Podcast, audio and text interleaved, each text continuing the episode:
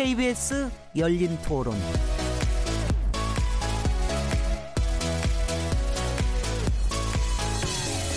안녕하세요. 묻는다, 듣는다, 통한다. KBS 열린 토론 진행자 시민 김진혜입니다.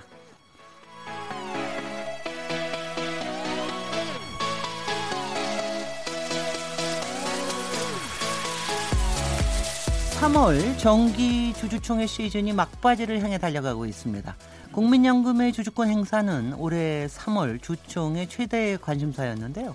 기관 투자자의 의결권 행사 지침, 즉 stewardship code가 작년에 도입된 이후에 첫 주총 시즌이기 때문이죠. 그 중에서도 대한항공에 대한 국민연금의 주주권 행사에 대한 관심이 뜨거웠는데요.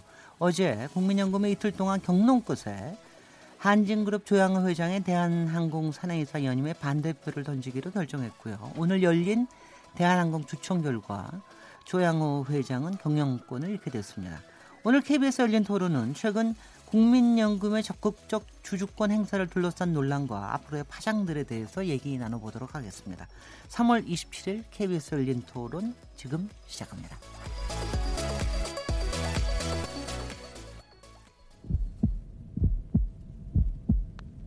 살아 있습니다.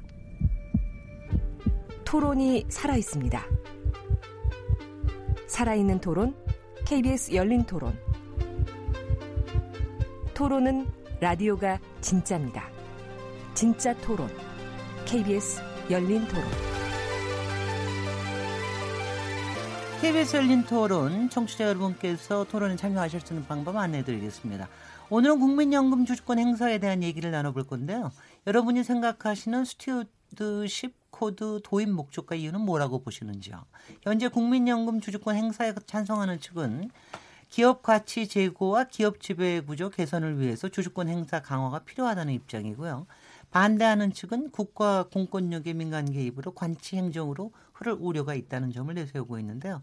여러분은 국민연금의 적극적 주주권 행사에 대해 어떻게 생각하시는지 우려점이 있다면 어떤 부분들인지 여러분의 의견을 보내주십시오. 문자는 샤프 9730번으로 참여하시면 되고요. 단문은 50원, 장문은 100원의 정보 이용료가 붙습니다. KBS 모바일 콩 그리고 트위터 계정 KBS 오픈을 통하시면 무료로 참여하실 수 있습니다. KBS 열린 토론은요. 매일 새벽 1시에 재방송됩니다. 그리고 팟캐스트로 언제 어디서든 들으실 수 있습니다. 청취자 여러분들의 날카로운 시선과 의견을 기다립니다. 자, 그럼 오늘 같이 토론하실 어, 패널 네 분 소개해 드리도록 하겠습니다. 박상인 서울대 행정학과 교수님 나오셨습니다. 네, 안녕하세요. 네, 여기 몇 번 나와주셨는데요. 경제정의실천시민연합, 그러니까 경실련으로 알려져 있죠. 경실련의 정책위원장을 맡고 계십니다. 이경상 대한상공회의소 경제조사본부장님 자리하셨습니다. 네, 안녕하세요. 네. 어, 제가 조금 더 설명을 뭐 좀 드리면 좋겠는데 본인 소개를 조금 더 나중에 해주시고요. 조동근 명지대 경제학과 명예 교수님 자리하셨습니다. 안녕하세요. 네, 네. 조동근 교수님은 이에 관련해 가지고 최근에 어, 토론회도 주최하시고 그랬더라고요. 예, 예. 네. 바른사회 시민회에서 그리고 책도 하나 썼어요. 네. 3월 주총을 좀 겨냥해서 네. 겨냥해서 네. 그래서 네. 그리고 또 한 분이 저 이상훈 변호사님 어, 국민연금 수탁자 책임위원이시기도 한데요. 지금 약간 좀 늦어지고 계십니다. 그래서 좀 조금 있다가 저희가 토론하는 와중에 어, 아마 저 들어오실 수 있을 것 같습니다. 일단 오늘 요새 이제 매일 하루에 한 사람의 오늘의 인물이 이렇게 좀 생산이 되고 있는 이런 시절이 아닌가 싶은데 오늘의 단연 단연 오늘의 인물은 참 조양호 회장이 아닌가 싶습니다. 오늘 대한항공 주주총회가 개최됐고 일단 조양호 회장의 사내 이사 재선임이 부결로 결론이 났습니다. 아마 stewardship code가 도입되고 난 후에 어, 이것이 부결된 첫 케이스인데 이 결론이 되게 어저께부터 이제 되게 예상은 됐습니다. 국민연금이 어, 반대를 한다는 거로 결론을 내렸기 때문에 그런데 이제 지금 이 상황에 대해서 지금 어떻게 보고 계시는지 일단 박상인 교수님부터 이제 먼저 좀 얘기해 주시죠. 네, 이게 상징적인 의미가 있는 사건이다 저는 생각을 합니다. 네. 지금까지 우리 재벌 총수들이 어, 회사의 이익에 침해를 하는 어떠한 일을 하더라도 사실 회사 내에서 이사회라든지 또는 주총을 통해서 어, 견제받거나 또는 어, 거기에 대해서 어떤 처벌에 해당하는 제재가 내려진 적이 한 번도 없었다는 것이죠. 그런데 이번에 조양호 어, 회장이 이 사내이사 연임이 제동이 걸렸다. 그게 이제 상징적으로 아주 의미가 있습니다만은 네. 이게 실효적인 효과를 내는 일은 아니다라고 생각이 됩니다. 네, 상징적이기만 하다. 네, 아, 모두에 네. 시작하실 때 경영권이 박탈됐다 이런 표현을 쓰셨는데 사실은 경영권하고 상관이 없고요. 네. 조양호 회장은 여전히 황제 경영을 할 수 있는 지분이라든지 이사회 구성, 이사회가 지금 여덟 명이 남는데 다 친조양호 이사들입니다. 그렇기 때문에 황제 경영을 하는데 아무런 영향을 받지 않을 것이라는 것이고요.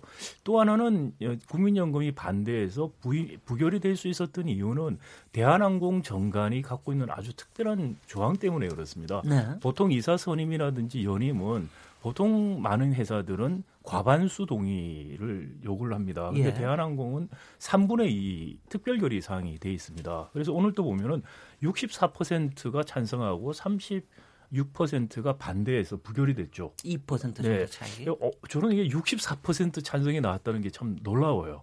이렇게 사회적 무리를 일으키고 회사에 손해를 끼친 사람은 연임을 하겠다고 나선 것도 참 상식 밖인데 이런 분이 64%까지 표를 받을 수 있었다. 그것도 어제 저녁에 국민연금이 반대하기로 해서 겨우 부결이 됐다.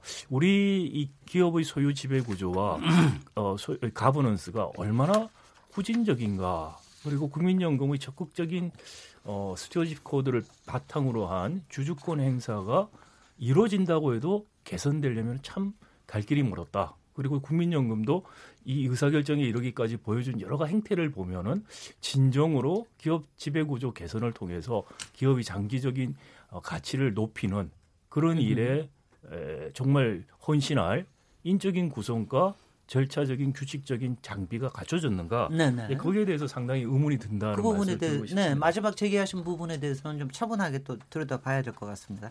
조동훈 교수님 어떻게 보셨습니까?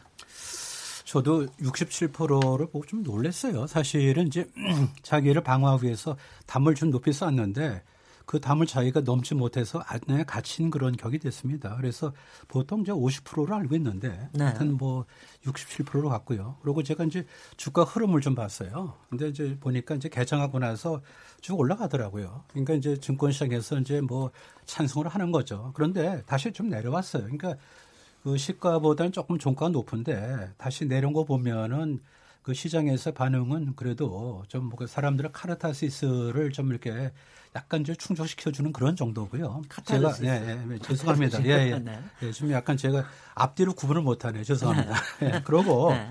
이좀 성격을 얘기한다면은 그 사회적인 비난, 그 법적 처벌, 주총 아젠다를 혼돈한 그런 케이스가 돼가지고 나중에 좀 뭐 기회 있으면 다시 부연 설명드리겠습니다만 하여튼 뭐 나비의 날개짓은 맞습니다. 그런데 좀 뭐 그 첫 단추로 좀 잘못 낀첫 사례가 아닌가 싶어요. 주주들이 주주들이 판단해야 되는데 주주들이 판단했죠. 하지만은 주주들이 판단할 때 뒤에서 밴드웨건 이펙트라고 그러죠. 뭐 굉장히 소음을 많이 좀 집어넣었어요. 그래가지고 영향을 받았는데 이거는 아닌 것 같아요. 만약에 뭐 경쟁사에 비해서 우리가 얘기하는 어떤 경영성과 아주 나빠 갖고 당신 나가셔. 뭐 그럼 누가 모르겠어요. 근데 그게 아니고 사실은 정치 변수가 많이 섞였다는 겁니다. 그래서 경제하고 그 정치 변수 섞이면 그거는 좋은 사례가 될 수가 없어요. 네, 그런 정도로 출발을 하겠습니다. 네네. 네. 조금 여기서 조금만 더 구체적으로 얘기를 해주시면은 저기 뭐 경제 변수와 정치 그러니까 변수가 섞였다는 건 어떤? 그러니까 이제 쉽게 말씀드리면은 이제 이 사건, 그냥 사건이죠. 아까 주인공 말씀하셨는데 이거를 계속해서 이렇게 좀 뒤로 가면은 결국은 출발점에 그 조연아 그 당시 어떤 땅콩이고요. 그다음 좀 있다가 물컵 뭐 이런 것이 연결돼서 여기까지 온 것 같아요 보면요. 그렇다면은 뭐 땅콩하고 물컵이라는 것이 경영 성과하고 직접적 관계는 없어요. 단 뭐냐면 사람들이 좀 뭐 그 이거는 아니다 싶어 가지고 그래서 좀 블랙 이미지 그런 이제 블랙 이미지로서 뭐 비난을 하고 법적 처벌을 하는 건 좋은데 이게 이제 주총 가서 조영업 회장이 자기가 임기 중에 경쟁사보다 못한 경영도 아니고 추가 떨어진 것도 아닌데 이거는 매를 잘못 들은 거죠. 네. 그래서 경영 변수를 갖고 응징했으면은 떼스 오케이. 하지만 이거는 그게 아니고 좀뭐좀 다른 게 들어가지 않았나. 그래서 우리가 그 밴드 웨건 이펙트라고 얘기를 하는데 뒤에서 북치고 장구치고 한 것이 주주들에게 영향을 줬는데 그 영향이 사실은 냉정한 영향은 아니다. 좋은 설례는 아니다. 이렇게 네. 좀 보여집니다. 아마 네. 이게 저기 이상훈 변호사님께서 아마 자세하게 설명을 해주실 것 같은데 이상훈 변호사님은 그냥 변호사님인 뿐만이 아니라 국민연금 수탁자 책임위원으로 활동하고 계십니다. 국민연금 수탁자 책임위원이 뭐냐면은 이제 국민연금 운용위원회가 있는데요. 거기에서 일종의 전문위원 단으로 저는 알고 있는데 일단은 그걸 조금만 설명해 주시죠. 예. 국민연금 수탁, 수탁자 책임 책임 전문위원이면서 네. 논란이 되고 있는 변호사입니다. 자격이 없다고 네. 네, 언론에서 계속적으로 이제 의결권을 행사해서는 안 된다라고 이제 했던 그 논란의 당사자이기 아, 때문에 아 오늘 의결권 행사하셨습니까? 아 아니 그건 이제 그 위원회에서 의결권 행사한다라고 아, 예, 예. 네. 해가지고 지금 네. 여러 이제 어, 언론 매체에서 자격이 없다라고 하는 논란의 주인공이어서 제가 오늘 여기 나와서 말씀드리는 게 적절할지는 모르겠습니다. 왜냐하면은 수탁자 책임위원이지만은 이기 때문에 마치 국민연금의 수탁자 책임위원회를 대변하는 것처럼 대표하는 음흠. 것처럼은 아니고요. 일단 네네. 오히려 수탁자 책임위원회가 소극적으로 하기 때문에 개인적으로 좀 더 적극적으로 하자라고 이제 개인적인 뭐 의견권 플러스 파이팅이라든지 표를 모으는 활동했기 때문에 오히려 지금 약간 좀 이렇게 그렇게 될 경우에 또 기존의 위원회 같은 경우를 비난할 수 있는 입장이어서 적절하진 않을 수 있을 것 같은데 오히려 그러니까 좀 마음 편안하게 예, 말씀드릴 수 있을 것 같습니다. 네. 여러 가지 면로 솔직히 말씀드리는 게. 네. 일단 오늘 잠깐만 설명을 해주시면요. 저희가 이제 주총이라고 얘기를 하지만 주총이 어떤 식으로 의결이 되고 이러는 걸 잘 몰라서 오늘 실제로 내부에서 어떻게 일어났는지 그리고 그 아까 퍼센티지를 얘기를 하셨는데 그 퍼센티지가 되게 어떤 식으로 해서 나, 그렇게 나눠졌는지 이거 조금만 저희한테 좀 설명을 해 주십시오 청취자들한테. 굉장히 쉽게 설명드리면요. 네네. 그 주총부터 이제 설명드리면은 나라 같은 경우 대통령을 뽑고 국민들이 또 국회의원도 뽑지 않습니까? 네. 대선 대선에서 국회 대통령 뽑고 국회의원 같은 경우 총선에서 뽑고요. 근데 주식회사 같은 경우를 나라라고 생각한다고 하면은 주식회사를 이끄는 사람들이 이사라고 합니다. 전무이사, 음. 상무이사 이런 사람들을. 근데 그런 사람 같은 누가 뽑느냐라고 하면은 국민이 뽑는 게 아니라 그 회사의 주식을 산 주주가 뽑습니다. 네. 그 주주를 뽑은 자리가 바로 주총회입니다. 그러니까 네. 우리도 같은 경우 국민 같은 경우에 대선이라든지 총선 갔을 때는 주, 민센터 같은 데 가지 않습니까? 네. 근데 주식회사 같은 경우는 주식을 산 주주들이 주주총회 가가지고 그 회사의 이사, 그 회사를 경영하는 이사들 뽑는 자리에 가는 게 주주총회고 오늘 바로 그 주주총회가 있었던 겁니다. 네. 근데 그때 과연 대한항공 주식을 산 국민 연금 같은 경우에 주총회 가서 그러면 찬성을 할까 반대를 할까 요거 결정하는 위원회가 종전에는 의결권 위원회가 있었고요. 네. 그 조금 더 확대를 하자라고 했던 것이 수탁자 책임 위원회고 제가 그 위원입니다. 네네. 네 네. 그, 네 조금 더, 네 그거는 그거는 알겠고요. 네, 오늘 오늘 그 아, 왜냐하면 그 동안 이제 좀 이제 언론에서 나온 게 솔직히 대한항공 측에서도 엄청나게 열심히 움직이고 있다. 이른바 과반 과반이 아니라 3분의 2 기준이기 때문에 그래서 굉장히 저, 저 주주들의 표를 굉장히 모으느라고 굉장히 애를 쓰고 있다 이런 얘기가 들렸는데 오늘 결론적으로 나온 결과를 보면은 어떻게 갈리게 된 겁니까?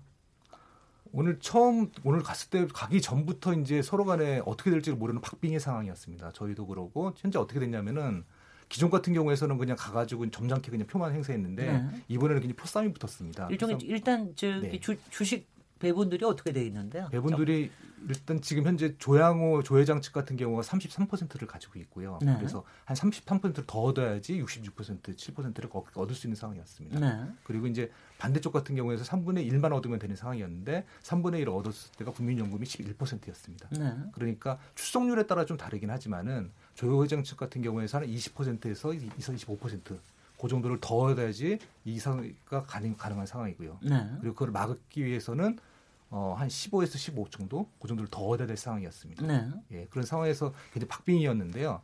그 상황에서 국민연금 같은 경우에가 11%고 조양호 회장이 33%니까 상당한 격차가 있었는데 근데 그 상황에서 나머지 그거를 메꾸는 작업 메꾸는 주주들이 이제 국내 기관들 네네. 네. 또는 국내 사는 개인 주주들 이런 분들이 되게 되게 중요한 위치였고요. 외국 기관들도 있습니까? 아, 외국 기관들이 보통 21% 정도 있었습니다. 오, 꽤 많군요.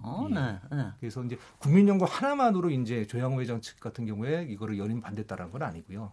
그렇게 가지고 여태까지 안 됐습니다. 안 됐고요. 으흠. 그 플러스 알파가 더 필요했는데 그 플러스 알파를 얻기 위해 가지고 세 단체가 세 군데서 이제 표를 얻었습니다. 하나가 민주노총 아니 하나가 참여연대고 하나가 민변이고 하나가 저 개인이었고요. 네. 그래서 조 회장 측 같은 경우 표를 더 얻어달라. 나머지 자기가 부족한 표를 그리고 이제 나머지 세 단체하고 저하고 이제 표를 적극적으로 얻는 과정이 있었죠. 네. 그래서 결국적으로는 한 20% 내외 정도가 서로 표싸움을 했습니다. 네. 표싸움을 해가지고 어떻게 될까를 이제 서로 박빙의 상황에서 이제 표결을 했는데 그 상황에서 이제 약간 한 2, 3, 3% 내외 정도 그 정도 차이로 이제 조, 조 회장 같은 경우는 이미 이제 안 됐던 거죠. 네. 네. 아마 저기 오늘 대한 상공회의소에서 나왔을 텐데요. 예. 뭐 주총에 대해서 너무나 잘 아실 텐데 저희가 뭐 국회에서 표싸움하는 이상으로 평소에 사실 평소에는 그렇게까지 신경 쓰면서 하는 경우는 잘 없었을 것 같은데 이번에 오늘 이거 보면서 아주 흥미진진하기도 하셨겠어요. 아, 뭐 네네 이영상 본부장님 오늘 어떻게 보셨습니까? 예 이번에 그2% 차이로 뭐 조영회장 연임에 실패했습니다. 네. 어떻게 보면 이제 국민연금이 결정적인 역할을 한 것이고요. 네. 그런 점에서 우리나라에도 어떤 그 기관 투자가에 의한 경영진 그 견제 기능이 작동하기 시작했다. 네. 선진국형 시장 감시 시스템이 작동하기 시작했다. 이런 의미를 부여할 수 있을 것 같습니다. 네. 다만 좀 저희가 그 한계를 좀 볼 수 있는 게요. 이번에 그 조양 회장 같은 경우 주주가치 훼손이라는 이제 그 기준에 따라서 그 원칙에 따라서 이제 반대를 했는데 주주가치 훼손이 어떻게 주주가치 훼손에 대한 그 기준이 없었습니다. 그러다 보니까 아 사회적 물을 빚은 기업인은 뭐 안 되는 거 아니냐. 뭐 거의 그 이런 취지에 의해서 이렇게 반대를 할 수밖에 없는 상황이었어요. 왜냐하면은 뭐 대한항공의 주가가 떨어진 것도 아니고 경영 실적이 악화된 것도 아니고 아직 뭐 그 확정 판결이 난 것도 아니고 이러다 보니까 좀 주주가치 훼손의 어떤 기준에다가 결부시키기가 힘들었습니다. 그러다 보니까 똑같은 논리로 SK의 그 최태원 회장, 최태원 회장 같은 경우는 아, 하이닉스 인수해가지고 얼마나 그 기업가치 올렸습니까? 그리고 그 사회적 가치 경영한다고 사회적으로 공헌도 많이 하고 이번에 또 이사회 의장도 사실 전문위원 예, 사회에서 넘겼습니다. 그러니까 다양하게 어떤 그이 굳이 반대할 이유가 없는데도 불구하고 사회적 물을 일으킨 기업에 대해서 반대하다 보니까 똑같은 논리로 이제 SK 지원회까지도 반대하게 된 거죠. 이게 기준이 없다는 게 저희는 굉장히 안타까운 게 생각하고 있습니다.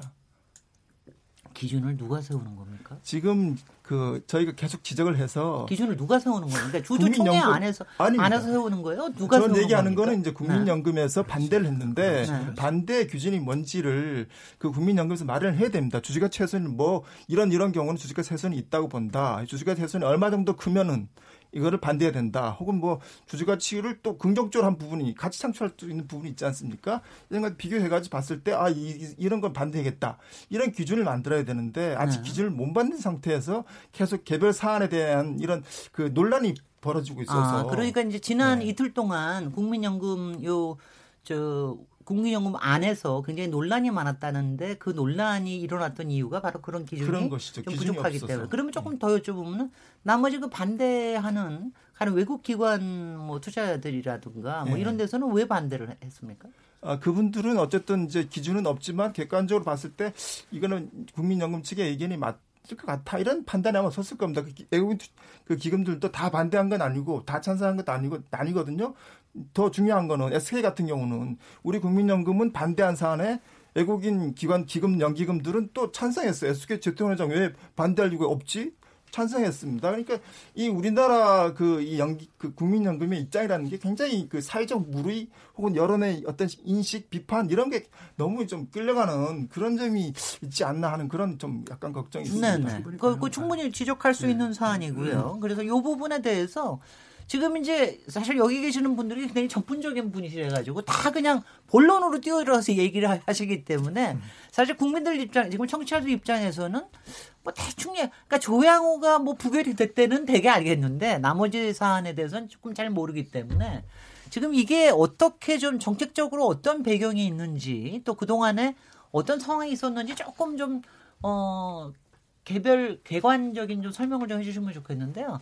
일단 스튜어트십 코드가 어떤 건지 그리고 국민연금이 어, 지금 말씀하신 대로 이번에 이렇게 이렇게 뜨겁게 내부에서 이렇게 토론하고 그렇게 된 것이 어떤 이유였는지 얘기를 조금 박상인 교수님이 좀 얘기를 해주시겠습니까? 네, 네, stewardship code가 처음에 도입된 나라는 영국입니다. 2008년 금융 위기 이후에 도입이 됐고요. 그때 이제 도입됐던 것이 기관 투자자들, 장기 투자하는 기관 투자자들이 기업의 장기적인 risk management가 필요하다. 그게 또 그것을 통해서 기업의 장기적인 가치를 높일 수 있다 이렇게 판단을 한 거죠. 그래서 ESG라는 것을 내세웠어요. 즉 환경, environment, social responsibility, 사회적 책임, 그리고 가버넌스 이 세 가지를 통해서 기업의 본질적인 가치를 높이자. 왜냐하면은 기관 투자자들은 장기 투자를 하고 단기 차익을 위한 투자를 하지 않습니다. 그렇기 때문에 단기 차익이 아니고 장기 투자를 해서 가치를 높이려면 근본 가치를 높여야 되는데 기업의 근본 가치를 떨어뜨리는 요소로 이 세 가지를 지목을 한 것이죠. 네네. 그래서 사실은 stewardship code가 도입이 됐고요. stewardship code가 도입됐을 때 그러면 구체적으로 어떻게 할 것인가 할 때 여러 가지 원칙이 있습니다. 우리도 한 일곱 가지 원칙을 가지고 도입을 했는데 그 중에 핵심적인 게 두 가지가 있어요. 하나는 뭐냐면 독립성입니다. 즉, 이 연금의 관리를 하는 수탁자가 연금을 가입한 사람들을 이 주주들이죠. 자기들 입장에서는 네. 주주의 이익에 충실하겠다. 그건 무슨 말이냐면은 우리가 흔히 말하는 관치 논란 그리고 지금 명백하게 드러나는 국민연금 수탁자 책임 전문위원들의 친재벌적 성향에 의한 경제 권력 또는 자본에 의한 그동안에 또 국민연금이 경제 권력 자본에 의해서 사실상 거수기 노릇을 했던 그것으로부터의 독립이죠. 그러니까 독립이 관치뿐만이 아니고 정치 권력뿐만이 아니고 경제 권력으로부터의 독립성이 필요하다라는 의미에서 독립성이 중요하고요. 두 번째는 어 적극적 주주권 행사를 하겠다라는 겁니다. 소극적으로 예. 그동안에 인덱스 투자라고 해서 어 일정한 지분을 투자하고 소극적으로 일관했던 것을 이제는 ESG를 실현하기 위해서 적극적 주주권 행사를 하겠다. 그래서 이제 기본적으로 하는 게 뭐냐면은요. 주주 제한 같은 것도 한다는 거죠. 그리고 어또 이번에 참여연대든 세, 곳에서 한 어, 의결권 위임 을 하는 그런 행위를 음. 하는 거죠. 주, 그러니까 이 두 가지가 가장 대표적인 적극적 주주권 행사입니다. 네. 그리고 또 하나가 의결권을 사전에 공시하겠다는 겁니다. 사후에 알리는 게 아니고 한 한 달 한 한 적어도 일주 전에 우리는 어떻게 어, 아, 반대하느냐, 네, 반대한다, 찬성한다를 음흠. 알리겠다. 이게 이제 크게 세 가지 주주권 행사하는 어, 내용인데요. 네. 국민연금이 이제 stewardship code 도입에 논쟁이 여러 가지 있다가 작년 여름에 이제 도입을 했어요. 네. 도입을 했는데 굉장히 어떻게 보면 소극적인 자세로 도입을 했습니다. 그래서 어, 주주권 행사에 대해서는 예를 들어서 기금위원회에서 아 요거 한 가지만 네. 이거는 법에 의해서 만들어진 건 아니고 아닙니다. 국민연금에서 네네 네네 코드라는 것 자체가 네. 그러니까 자율 규제에 해당하는 거죠. 이게 네. 일종의 연금 국민연금이 맹세를 하는 의미죠. 우리는 이런 기준을 가지고 앞으로 독립성을 지키고 주주권 음. 행사를 하겠다라는 거죠. 그런데 이 도입을 할 때 사실은 그동안에 국민연금의 독립성이 유지 안 됨으로써 가장 사실 혜택을 본 건 우리 재벌들이죠. 어, 뭐, 예를 들어서 기권을 한다든지, 그냥 추종적으로 찬성을 한다든지 해서 우호 세력 역할을 해줬던, 거기에서 사실 반성이 되고 출발이 된 건데, 알겠습니다. 그럼에도 불구하고 굉장히 소극적인 자세로 도입을 했어요. 그러다 네. 보니까, 아까 전에 저기 본부장님 말씀하신 것처럼 외국의 연기금들 같은 경우엔 이걸 룰 베이스트, 규칙에 의거해서 자동적으로 거의 의결권 행사를 하게 돼 있습니다. 촘촘하게 어떤 경우에 어떻게 의결권 행사한다는 걸 정해서 하는데 우리는 많은 경우에 원칙을 정해놓고 원칙에 대한 최종적인 결정은 숙탁자 책임 전문위원회 또는 기금 운영위원회가 한다는 식으로 돼 있어요. 그러니까 그 위원회의 구성원이라든지 그 위원회가 정치적인 성향, 재벌과의 친소관계 이런 거에 의해서 의사결정이 흔들리면서 일관성 없는 태도를 계속 지금 보여오고 있었다는 거죠. 그리고 네. 어, 대한항공도 사실 말씀하신 것처럼 국민연금이 반대표를 안 던지고 만약 기권했다 어, 연임 됐을 거예요. 그러면 거기서 있을 수 있는 많은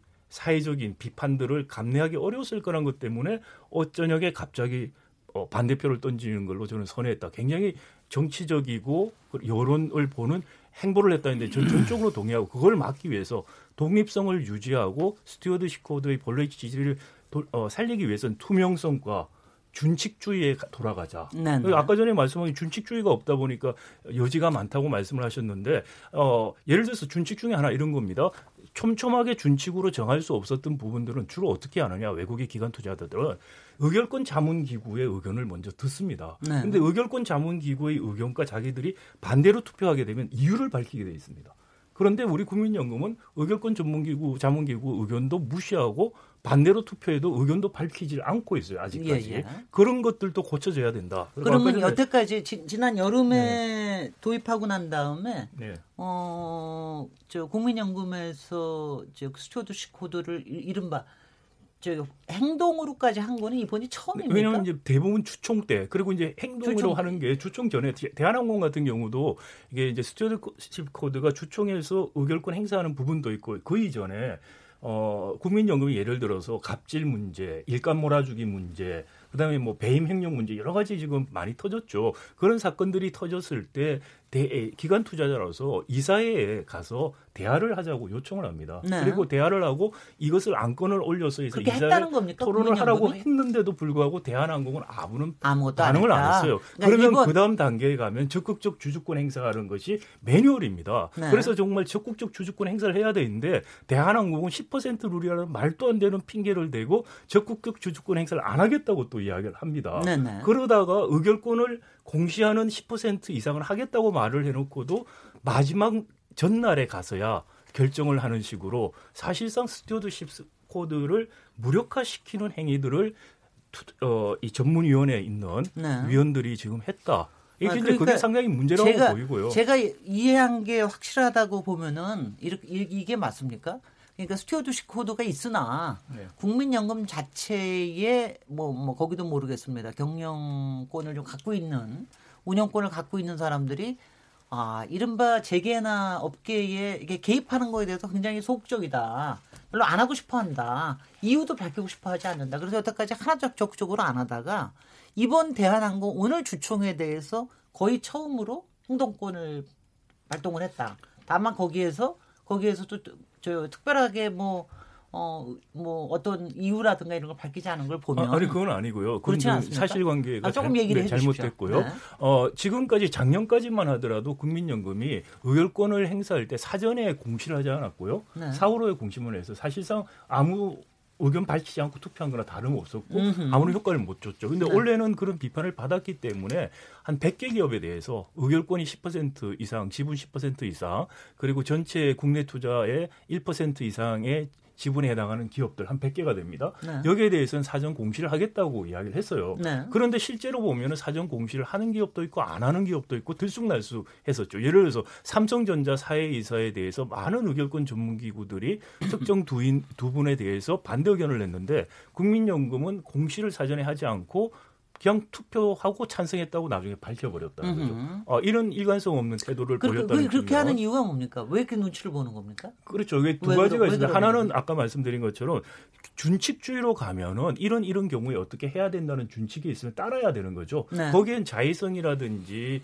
뭐정 어, 재계로부터의 압력이라든지 이런 부분 없이 할 수가 있는데 지금 그렇지 않고 많은 것을 알겠습니다. 위원회에서 정한다고 하니까 사단이 벌어졌다. 그래서 그걸 바로 잡아야 된다는 거고. 그다음 두 번째는 지금 외국의 의결권 자문기구도 이야기하고 있을 때 지금 말씀하신 것 같이 계량적으로 분석해서 몇 퍼센트 어쩌고 이렇게 말하는 경우는 아무도 없습니다. 그렇게 하려면은 주가가 오르고 나르는 데에 대해서 많은 영향들이 있기 때문에 그것을 일일이 분석해서 쓸 수는 없어요. 다만 예를 들어서 어, 많은 무리들이 있었죠. 지금 뭐 갑질 사건뿐만이 아니고 배임행령, 밀수부터 해서 온갖 사건들이 있었어요. 회사 돈 빼서 자기 집 고치고 이런 것까지 다 있었는데 그때 그때마다 주식 시장에서 반응하고 굉장히 네거티브한 반응을 했다는 것이 있고요. 그 다음에 좀 더 보면 브랜드 가치 이거 우리 한, 한국 경제 재벌을 대표하는 한국 경제 신문에서 나온 기사입니다. 갑질 논란 대한 항공 브랜드 가치 급락.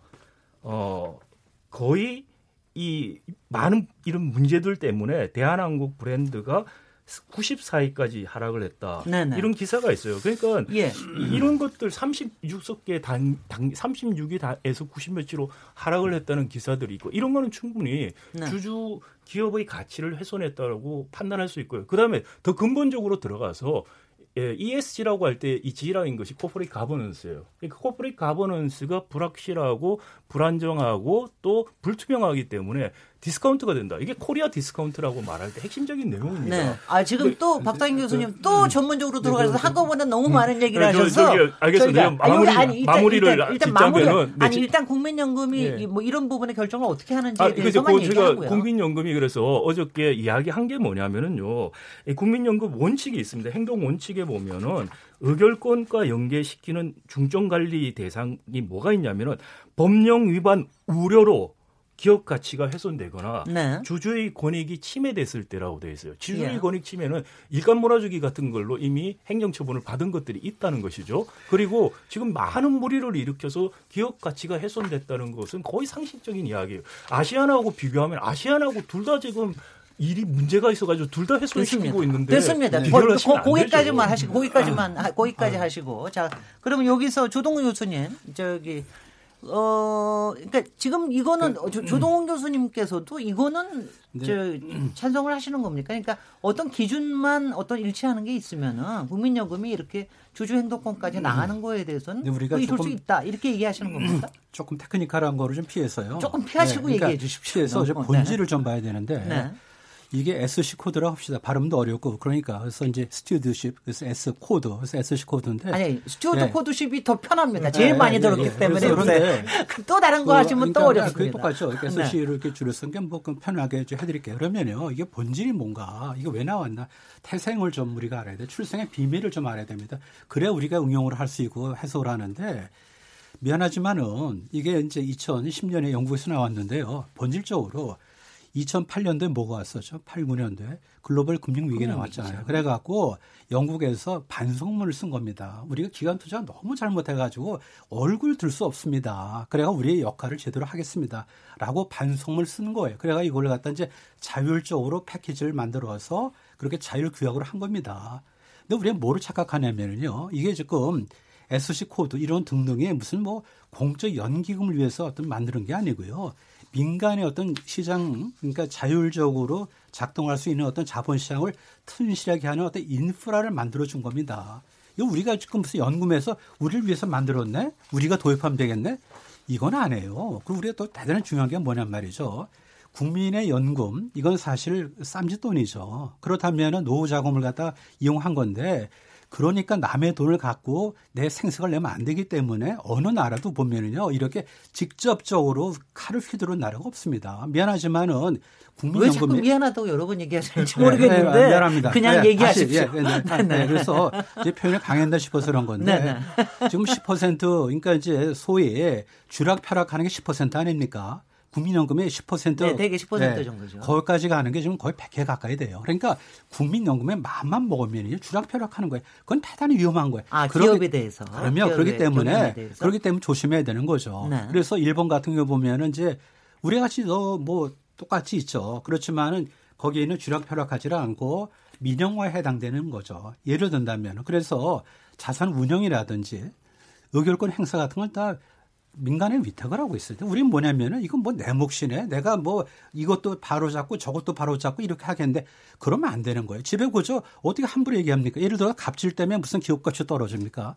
이건 이제 제가 정식으로 제 이의를 제기하는 게 뭐냐면 기업가치 그렇게 함부로 떨어지고 함부로 올라가는 게 아닙니다. 네. 그렇다면 그거 얼마나 그게 제가 정확한 에비던스를 댈게요. 뭐냐면은 결국 우리가 땅콩에서 출발하는 건데 그게 이제 사건 일 그렇게 얘기를 해요. 사건 일 이후에 얼마만큼 주가 영향을 받았나를 쭉 보고요. 또 다른 사건 일이 바로 이제 2018년 4월 15일에 물컵입니다. 그러면 땅콩 집어 던지고 물컵 집어 던지고 해서 기업까지 그렇게 내려갔다 그러면은 결국 어디에 반영됩니까? 주가에 반영돼야 될 거 아니에요. 그렇죠? 주가에 반영이 안 돼요, 사실. 아니, 그러니까 그, 그, 제가 그거, 그거 기술적으로 아니, 주가에 반영 안 되는 거를 잠깐 보세요. 아, 잠깐만요. 그렇게 단순하게 말씀하실 얘기를 하나 끝내고 나서 네, 끝내고 나서 저도 제 얘기 좀 마저 할게요. 네, 그래서 네. 뭐냐면은 갑질 뭐 우리가 조심해야 되고 좀 겸손해야 되지만은 근거 없는 어떤 저 희망적인 주장이에요. 그러니까 이것 때문에 이렇게 훼손됐다. 어떻게 훼손된 겁니까? 만약 그렇다면 진짜 경쟁사에 비해서 여기가 훨씬 더 낮아야 되고 외국 항공사에 비해서 우리가 굉장히 뭐 나빠야 되는데 그건 아니에요. 그러니까 우리가 심리적으로 납득하지 못하고 이건 아니다라는 거하고 실제 주가에 반영돼서 시가총액 내려가고 기업가치 내려가는 거하고는 별개 문제다 그거고요. 네, 알겠습니다. 또 하나 하나 더 얘기를 네. 할게요. 네. 대한항공이 코너에 몰리니까 뭘 하겠어? 자기를 방어할 거 아닙니까? 본능적으로. 그게 우리가 이제 주주 친화 정책이라고 그러는 거예요. 그럼 뭐냐면은 배당을 늘리겠습니다. 주주님들. 으흠. 또 하나 뭐냐면 우리가 갖고 있는 자산, 불용 자산이 있는데요. 이걸 팔아서 현금 흐름 개선해 갖고 주가 올려서 배당해 드리겠습니다. 이겁니다. 이런 주주 친화 정책을 피면은 다 올라가요. 그렇다고 그 기업 가치 올라간 게 아니에요. 아까 제가 주가 말씀드렸는데 2월 14일 현재 3만 8천 원가까지 올라갔어요. 그때 뭐냐면은 3만 8천 원 그러면 가까이, 저희는 여기서 잘 예, 모릅니다. 예, 그러니까 네. 지금 많이 내려갔으니까 뭐냐면은 네. 이게 무슨 연금에서 뭐 이걸 해가지고 기업 가치 올리고 내리고 그렇게 얘기하기가 어렵다는 겁니다. 그러니까 그 기업의 본래 가치는 수익을 창출하는 거에 의해서 결정되는 거예요. 만약에 무슨 뭐 물컵 던져서 내려가고 뭐 누구 선행해서 올라가고 그럼 경제는 그렇게 무슨 아니 그런데요. 제가, 아 잠깐 잠깐만요. 아 잠깐만요. 잠깐만요. 잠깐만. 아 잠깐만요. 아 잠깐만요. 그래서 이럴 때 사회권을 조금 네. 존중해 주십시오. 제가 좀 질문을 드리면은요. 네, 네. 아 저희가 물컵이나 뭐 땅콩 가지고 얘기하는 건 아니고요. 그것 때문에 저기 촉발이 됐는지 모르지만 그 이후에 여러 가지 횡령 부분, 배임된 부분 이런 것들이 굉장히 많이 드러나지 않았습니까? 연결됐죠. 하지만 뭐냐면 그런데 아니 제가 네, 질문을 네, 좀 네, 하겠습니다. 네, 왜냐하면 네. 이제 국민들이 왜냐하면 오늘 왜냐하면 제가 듣는 여러 가지는요. 여하튼간에 이게 상징적이든 아니든 이런 일이 한번 있음으로 해서 굉장히 괜찮을 수 있을 것 같다라는 저는 조금 희망이 있다고 생각이 돼요 국민적으로. 근데 이제 그, 그게 마치 그건 조금만 분노 때문에 된 게 아니라 이 사람이 배임이나 횡령하고 한 것들이 더군다나 주가에 이렇게 영향을 미치지 않았다고 하는 거는 이게 독점 기업이기 때문에 그런 거 아니냐. 그러니까 이런 부분에 대해서 좀 바로 잡을 수 있게끔 그러면 영원히 터치 뭐 언터처블이냐. 이거에 대한 또 의문이 있지 있을 수 있지 않습니까? 좀 하나씩 짚어보자고요. 지금 이제 세 가지가 있어요. 도덕적인 비난, 뭐 불컵 던지고 뭐 등등요. 또 하나 뭐뱀 횡령 이런 거는 어떤 면에서 법률적인 문제예요. 그렇죠. 그다음 또 하나는 뭐냐면 주주들한테 우리가 이렇게 경영했습니다. 우리가 보여드리고 수학한 걸 보여드리고 우리를 신임해 주세요. 이것이 분리가 돼야 되는데 섞였다는 거죠. 현재 보면 배임 횡령은 지금 심판 중이에요. 심판 중이에요. 그럼 만약에 이렇게 해서 몰고 가면은 심판 중인 사건에 대해서 더 확정적으로 몰고 가는 것처럼 돼버리는 거죠. 그렇다면은 형사 좀 저기 재판이 진행 중인데 한쪽으로 몰고 가는 건 뭡니까? 무죄 추정 원칙에도 어긋나는 거죠. 그래서 우리가 뭐냐면 웬만하면은 분리를 하자는 거죠. 알겠습니다. 도덕적 비난이냐 법률적 책임이냐 아니면 주총에서 성과를 보이고 연임을 갖다 결정할 건 이걸 분리를 해야 되는데 섞이니까 저기는 나쁜 놈이야. 저기 죽일 놈이야. 이렇게 되면 우리가 어떻게 되겠어요? 알겠습니다. 제가 여기서 이제 간단하게 두 가지 사실 교수님한테 한 번만 얘기하고 네네. 그다음에 알겠습니다. 제가 짧게 사실관계만 두 가지 짚어서 말씀드리겠습니다. 첫 번째 일본에 GPIF라고 일본 공적연금이 있습니다. 여기는 100% 위탁 관리를 해요. 그런데 위탁 관리할 때 조건이 뭐냐면은 GPIF에서 차, 어, 채택하는 stewardship code를 따라서 하는 겁니다. 그래서 일본은 stewardship code가 우리보다 훨씬 더 잘 되고 있어요. 일본이 stewardship code를 도입해서 기업 가치가 올라갔다는 논문이 최근에 발표가 됐습니다. 그리고 우리보다 일찍 stewardship code가 도입된 나라들에서 stewardship code를 통한 기업 가치가 제고됐다는 연구 결과가 계속 나오고 있어요. 그리고 말씀하신 단기적인 주가 변동을 말하는 게 아니에요. 여기서 장기적인 기업 가치를 보려면 몇 년의 데이터를 봐야 되고 여러 가지 네. 통제하는 학술적인 통제를 해야 돼요. 그런 연구 결과들이 stewardship code 도입이 기업 가치를 증가시켰다고 나오는 겁니다. 네. 그런 사실을 무시하시고 자꾸 주가가 변동이 어떻고 이런 말씀을 하시는 건 좀 아니다고 보고요. 그다음에 무죄 추정 원칙은 형사 재판에서 하는 것이고요. stewardship code에서는 범죄 행위 우려 때문에 기업 가치가 훼손되는 거 라고 돼 있어요. 이거는 기업 가치 훼손의 우려가 될 만큼의 심각한 현안이 있는 거에 대해서 한다고 국민연금이 반대표를 행사하겠다고 말할 때 근거로 든 것입니다. 근데 아까 말씀하신 것처럼 몇 퍼센트 몇 퍼센트 이런 이야기는 안 했어요. 그러나 그렇게 이야기하는 연기금은 세상에 없습니다. 왜냐, 네, 왜냐하면 그건 개념하기 어려워요. 짧게 좀 줄여서 얘기해 주십시오. 됐습니다. 아니, 그만 됐습니다. 여기까지 됐고요. 이제 나머지 일부를 마감을 네, 네 하면서 네, 각기 이상훈 변호사님과 이경삼 본부장님께 한 저 의견을 요 오늘 이제 대한항공에 대해 일부에서는 이제 대한항공에 대한 오늘 주, 주총 얘기를 하는 거니까 이 부분에 대해서 뭐 알고 계신 거다 얘기해 주십시오. 하나 하나 거는 지금 가장 논란했던 게 형사 판결이 확정됐는데 왜 그렇게 했냐 지금 이건데요. 네. 이렇게 예를 들었습니다. 형사 판결이 아직 확정이 확정도 안 됐는데. 예. 근데 이렇다고 보시면 돼요. 예를 성추행 논란이 있는 교수가 있는데 이게 정부 위원으로 추천을 할 때 이분이 성추행 논란에서 이게 형사 처벌이 되는지 안 되는지 많이 다툼이 있다고 하더라도 이 정도의 사안 가지고 정부 위원을 중요한 것이 맞는 건지를 판단하는 건 별개라는 거죠. 네. 그러니까 이사라는 것도 형사적으로 대가 되는지 안 되는지는 나중에 하더라도 나와 있는 사실관계만으로도 이게 과연 적절한지를 별도로 판단해야 되고요. 그 대표적인 것이 바로 말씀 계속 여러분이 말씀하신 땅콩양 사건입니다. 네. 그걸 보면은 두 가지를 알 수 있습니다. 하나는 땅콩 때문에 비행기 돌려? 이 자기 비행기면 돌려도 돼요. 근데 그룹의 비행기를 함부로 돌려? 이건 그만큼 이게 믿는 게 있다는 거죠. 적절하지 않고 이것은 내부적인 통제가 안 됐다는 거 하나가 나오고요. 형사적인 범죄는 뭐냐면은 그것 때문에 형사적인 사건으로 기소가 됐는데 대한항공의 비용으로 17억 원을 변호사 비용 줬습니다. 네. 이게 형량죄가 횡령죄가 되는지 배임죄가 되는지는 별도 판단합니다. 그렇지만은 딸의 그런 비행기 돌린 사건을 가지고 아버지가 자기 회사에 있는 비용으로 17억 원을 줬다 변호사한테 이거는 적절치 않은 게 아니야. 이렇게 판단이 되는 거죠. 그러니까 형사적인 것과 이사로서의 적극성은 별도라는 겁니다. 예, 예. 저도 네, 네. 주장하는 아, 아, 자, 네, 잠깐만요. 네, 저희가 네, 네 사람이 토론한다는 거 잊지 말아 주십시오. 이경상 본부장님. 네. 예, 뭐 말씀하신 게 다 맞습니다. 사실 대한항공 개별 사안을 보면은 이런저런 이유로 어떤 stewardship code 발동할 어떤 필요성이 있어요 분명히. 근데 있는데 저희가 이제 말씀드리고 싶은 거는 모든 걸 판단할 때는 어떤 이 객관적인 분석에 의해서 특히 자본시장에 관한 한 수익에 관한 한 어떤 객관적인 분석이 있어야 되는데 그걸 하려면 충분 조건이라는 게 있어야 됩니다. 이게 과연 얼마나 심한 건지 이런 것들을 분석을 해서 아 이게 뭐 저기 1% 2% 계산하라는 게 아니라 그런 기준을 만들라는 겁니다. 이렇게 어떤 어떤 경우에 발동할 것이다라는 기준을 어느 정도 만들어 놓고 그 기준에 따라 발동하면 아무 논란의 여지가 없는데 그 기준이 없다 보니까 아 이분도 사회적 무릎이 빚었는데 뭐 안 돼. 또 보니까 이분도 미루 믿었어요. 그러니까 아 이분도 안 돼. 그러면 사회적 믿는 기업들은 다 안 돼. 이런 식이 돼 버리는 그 가능성이 있습니다. 우리 현재 지금 흐름으로 보면 저희는 이제 그걸 우려하는 거죠. 예. 예. 그 흐름 이제 대충 어떤 입장이신지는 완전히 알겠고요. 제가 오늘 이거 주제로 이게 토론이 올라오고 패널들 몇 면을 봤을 때 오늘 토론이 쉽지는 않겠다 이런 생각을 제가 하고는 있었는데 역시 쉽지가 않고요.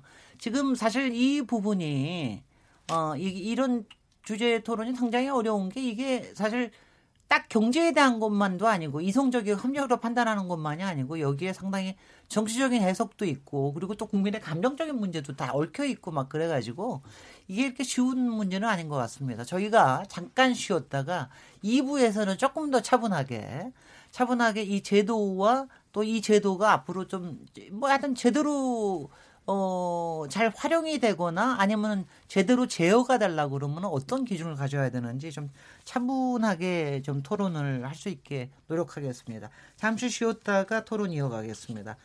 아, 지금 여러분께서는 KBS 열린 토론 시민 김진애와 함께하고 계십니다.